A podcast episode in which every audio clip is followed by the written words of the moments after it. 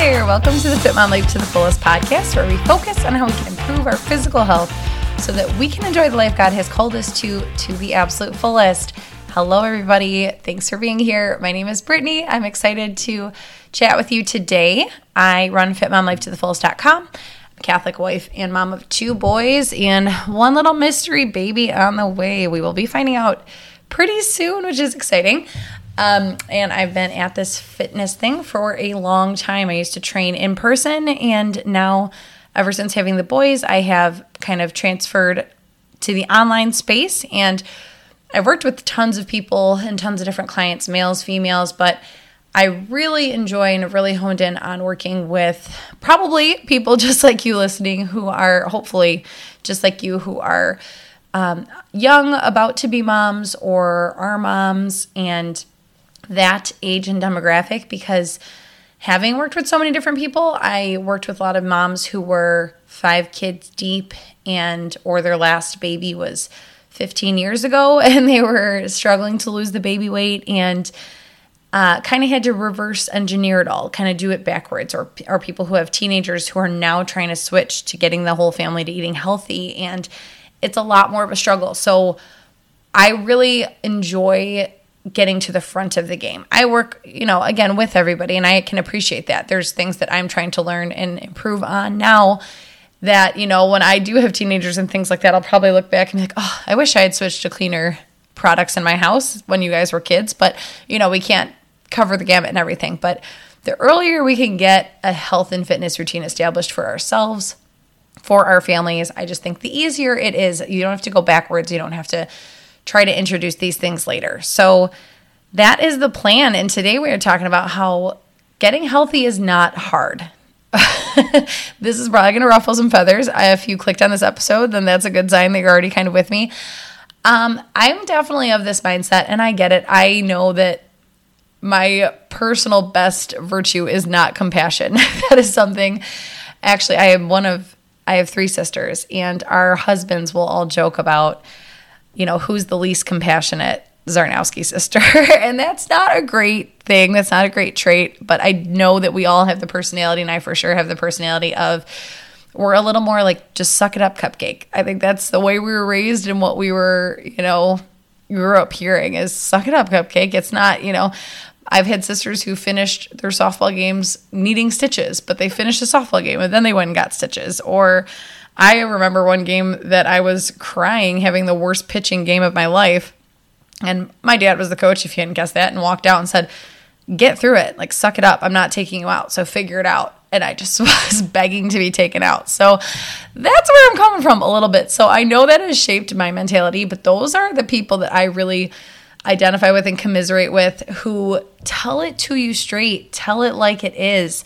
So if that's not your personality, you're not going to like today. You can turn it off and that's totally fine. I'll catch you next time. But that is okay, we just make things so much harder than they have to be. And we hear that as getting healthy so hard. It's just hard to lose weight. It's hard to drink water.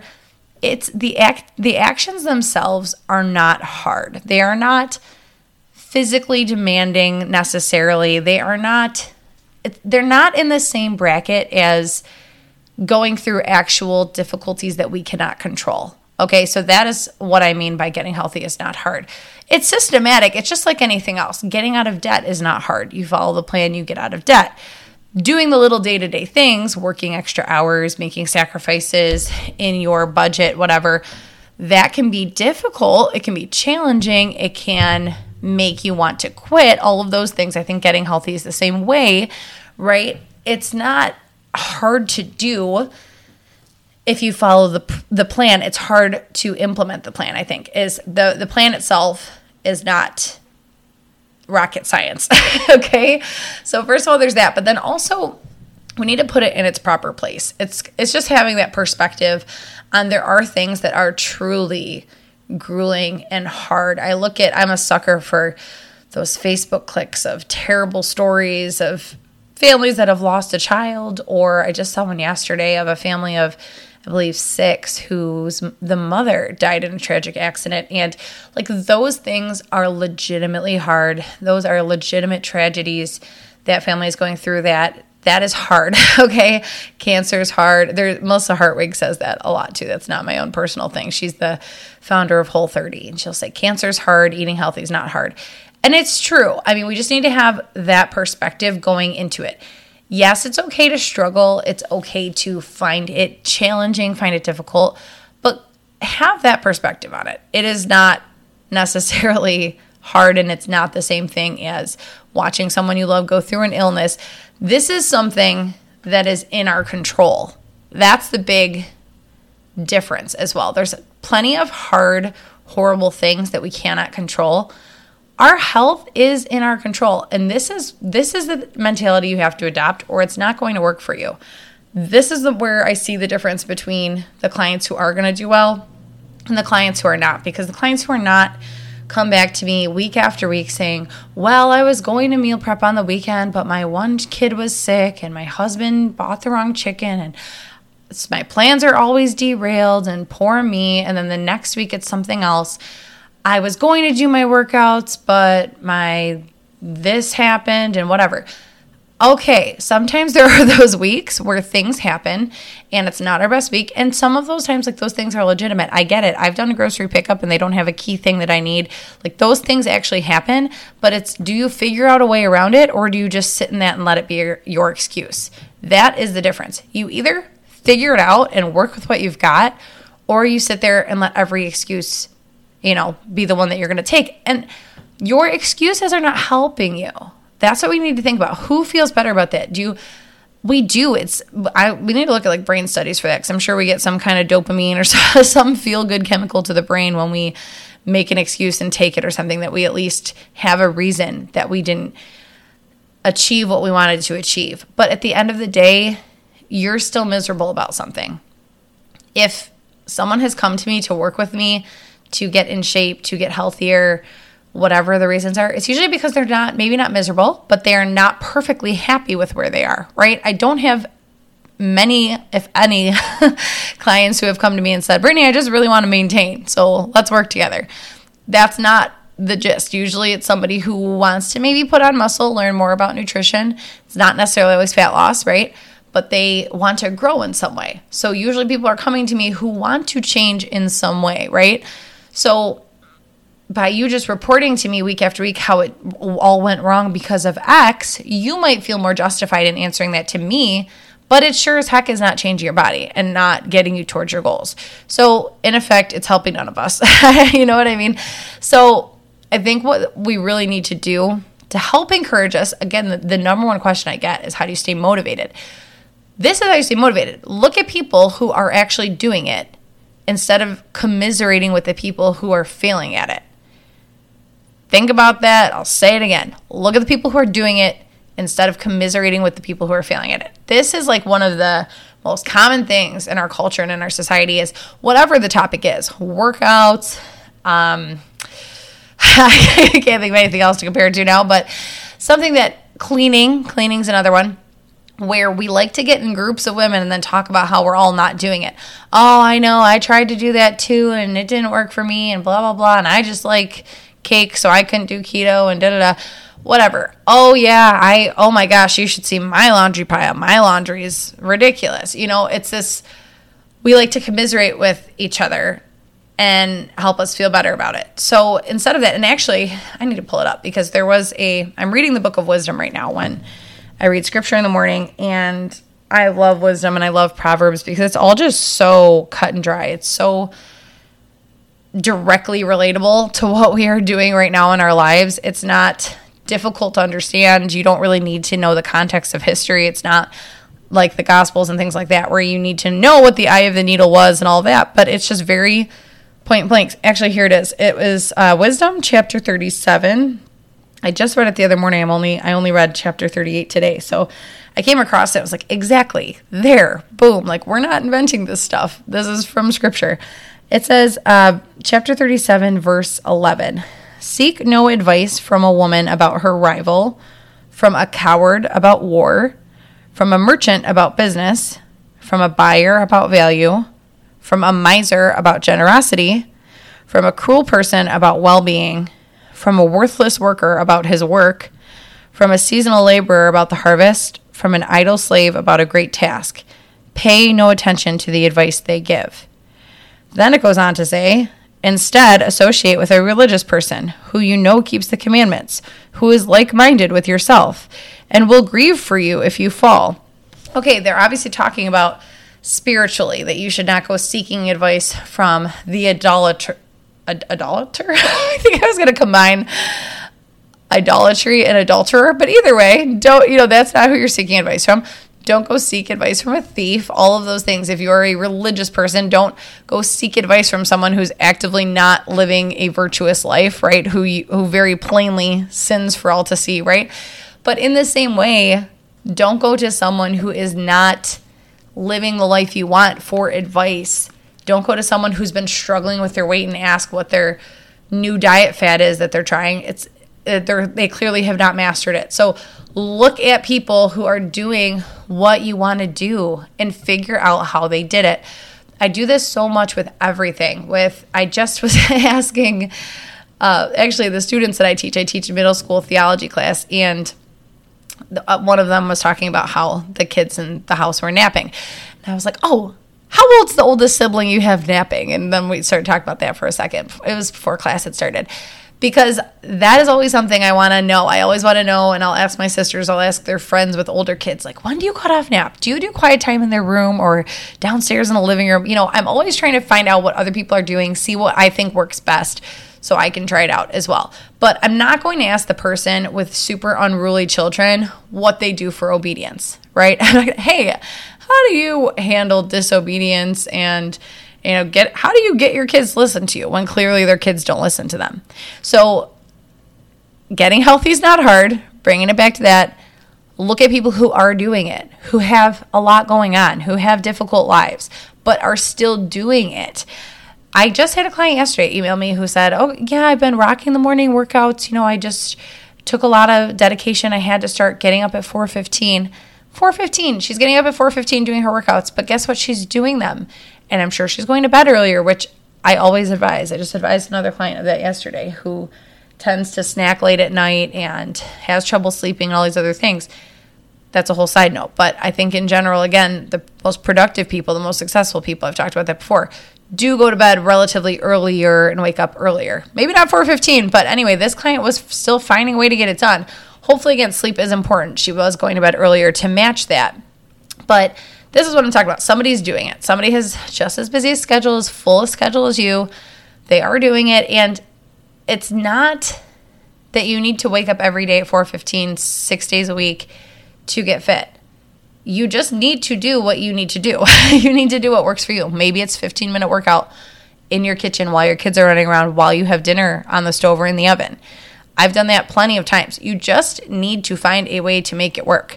You're always going to have an excuse in one hand that you could pull out, and you always can have a way that you could have made something work in the other hand. It might not have been the ideal thing.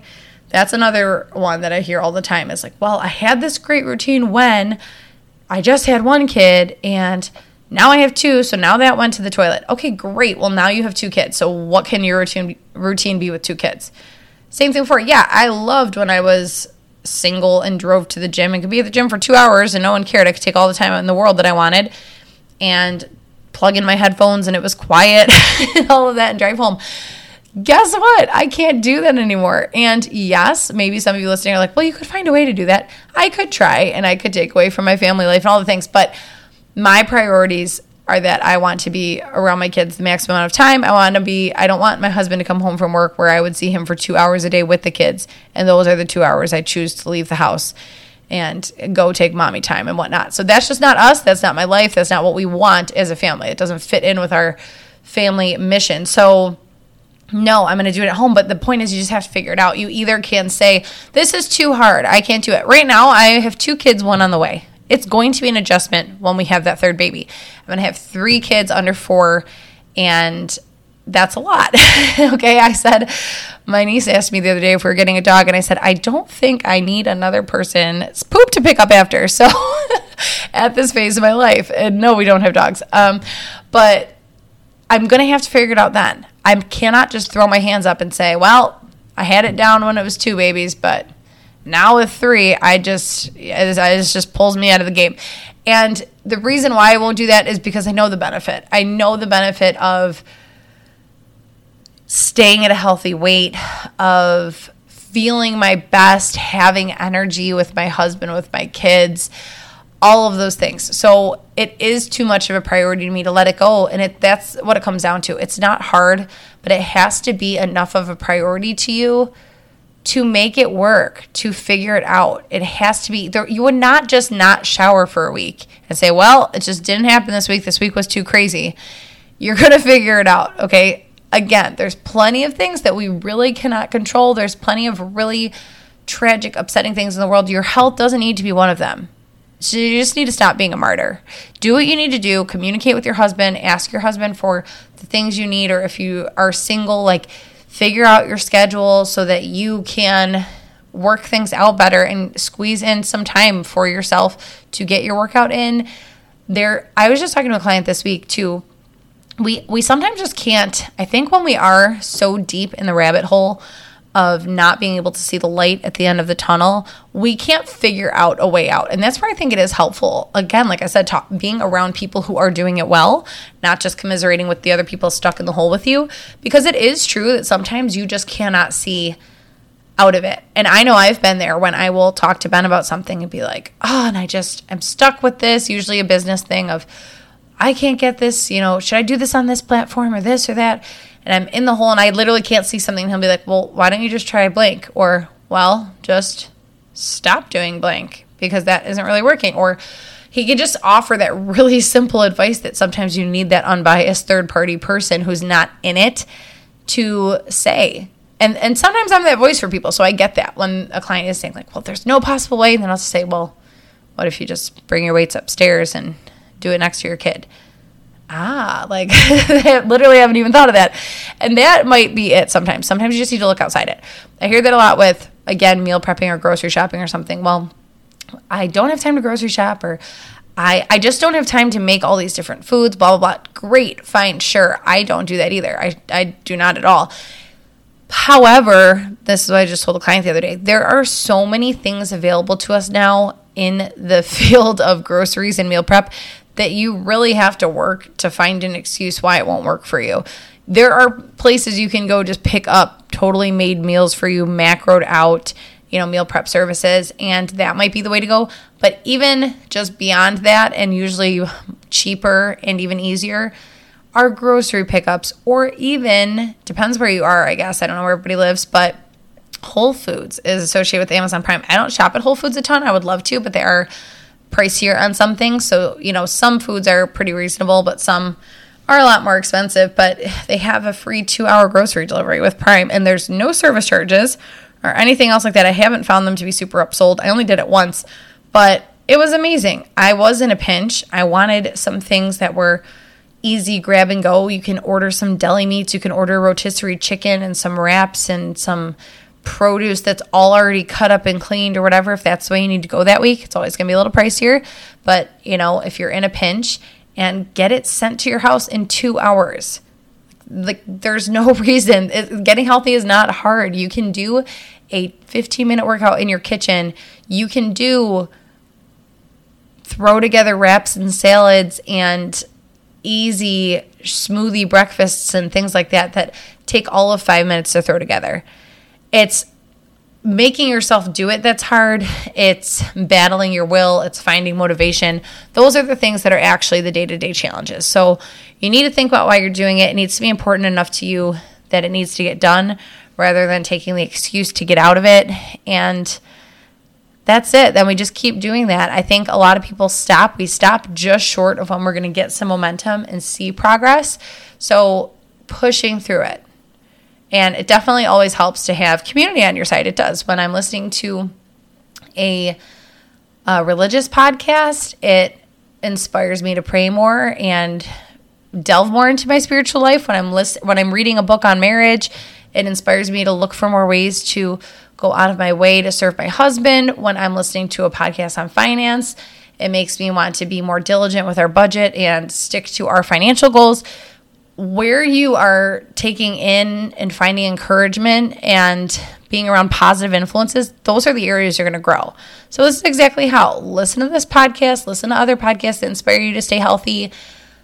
Try to, you know, get together with those friends that are like minded, that are not going to just commiserate with you and you both can sit and talk about how hard it is for 30 minutes and no one feels better at the end of it. All right. Instead, turn this on, turn something on, share the podcast with a friend who needs encouragement instead of uh, just belaboring the point for an hour. All right. Oh, I hope this was helpful. I do mean it as a true pep talk. It's that tough love kind of pep talk. So I hope you have a great rest of your day. Thank you so much for tuning in, and I will talk to you guys next time.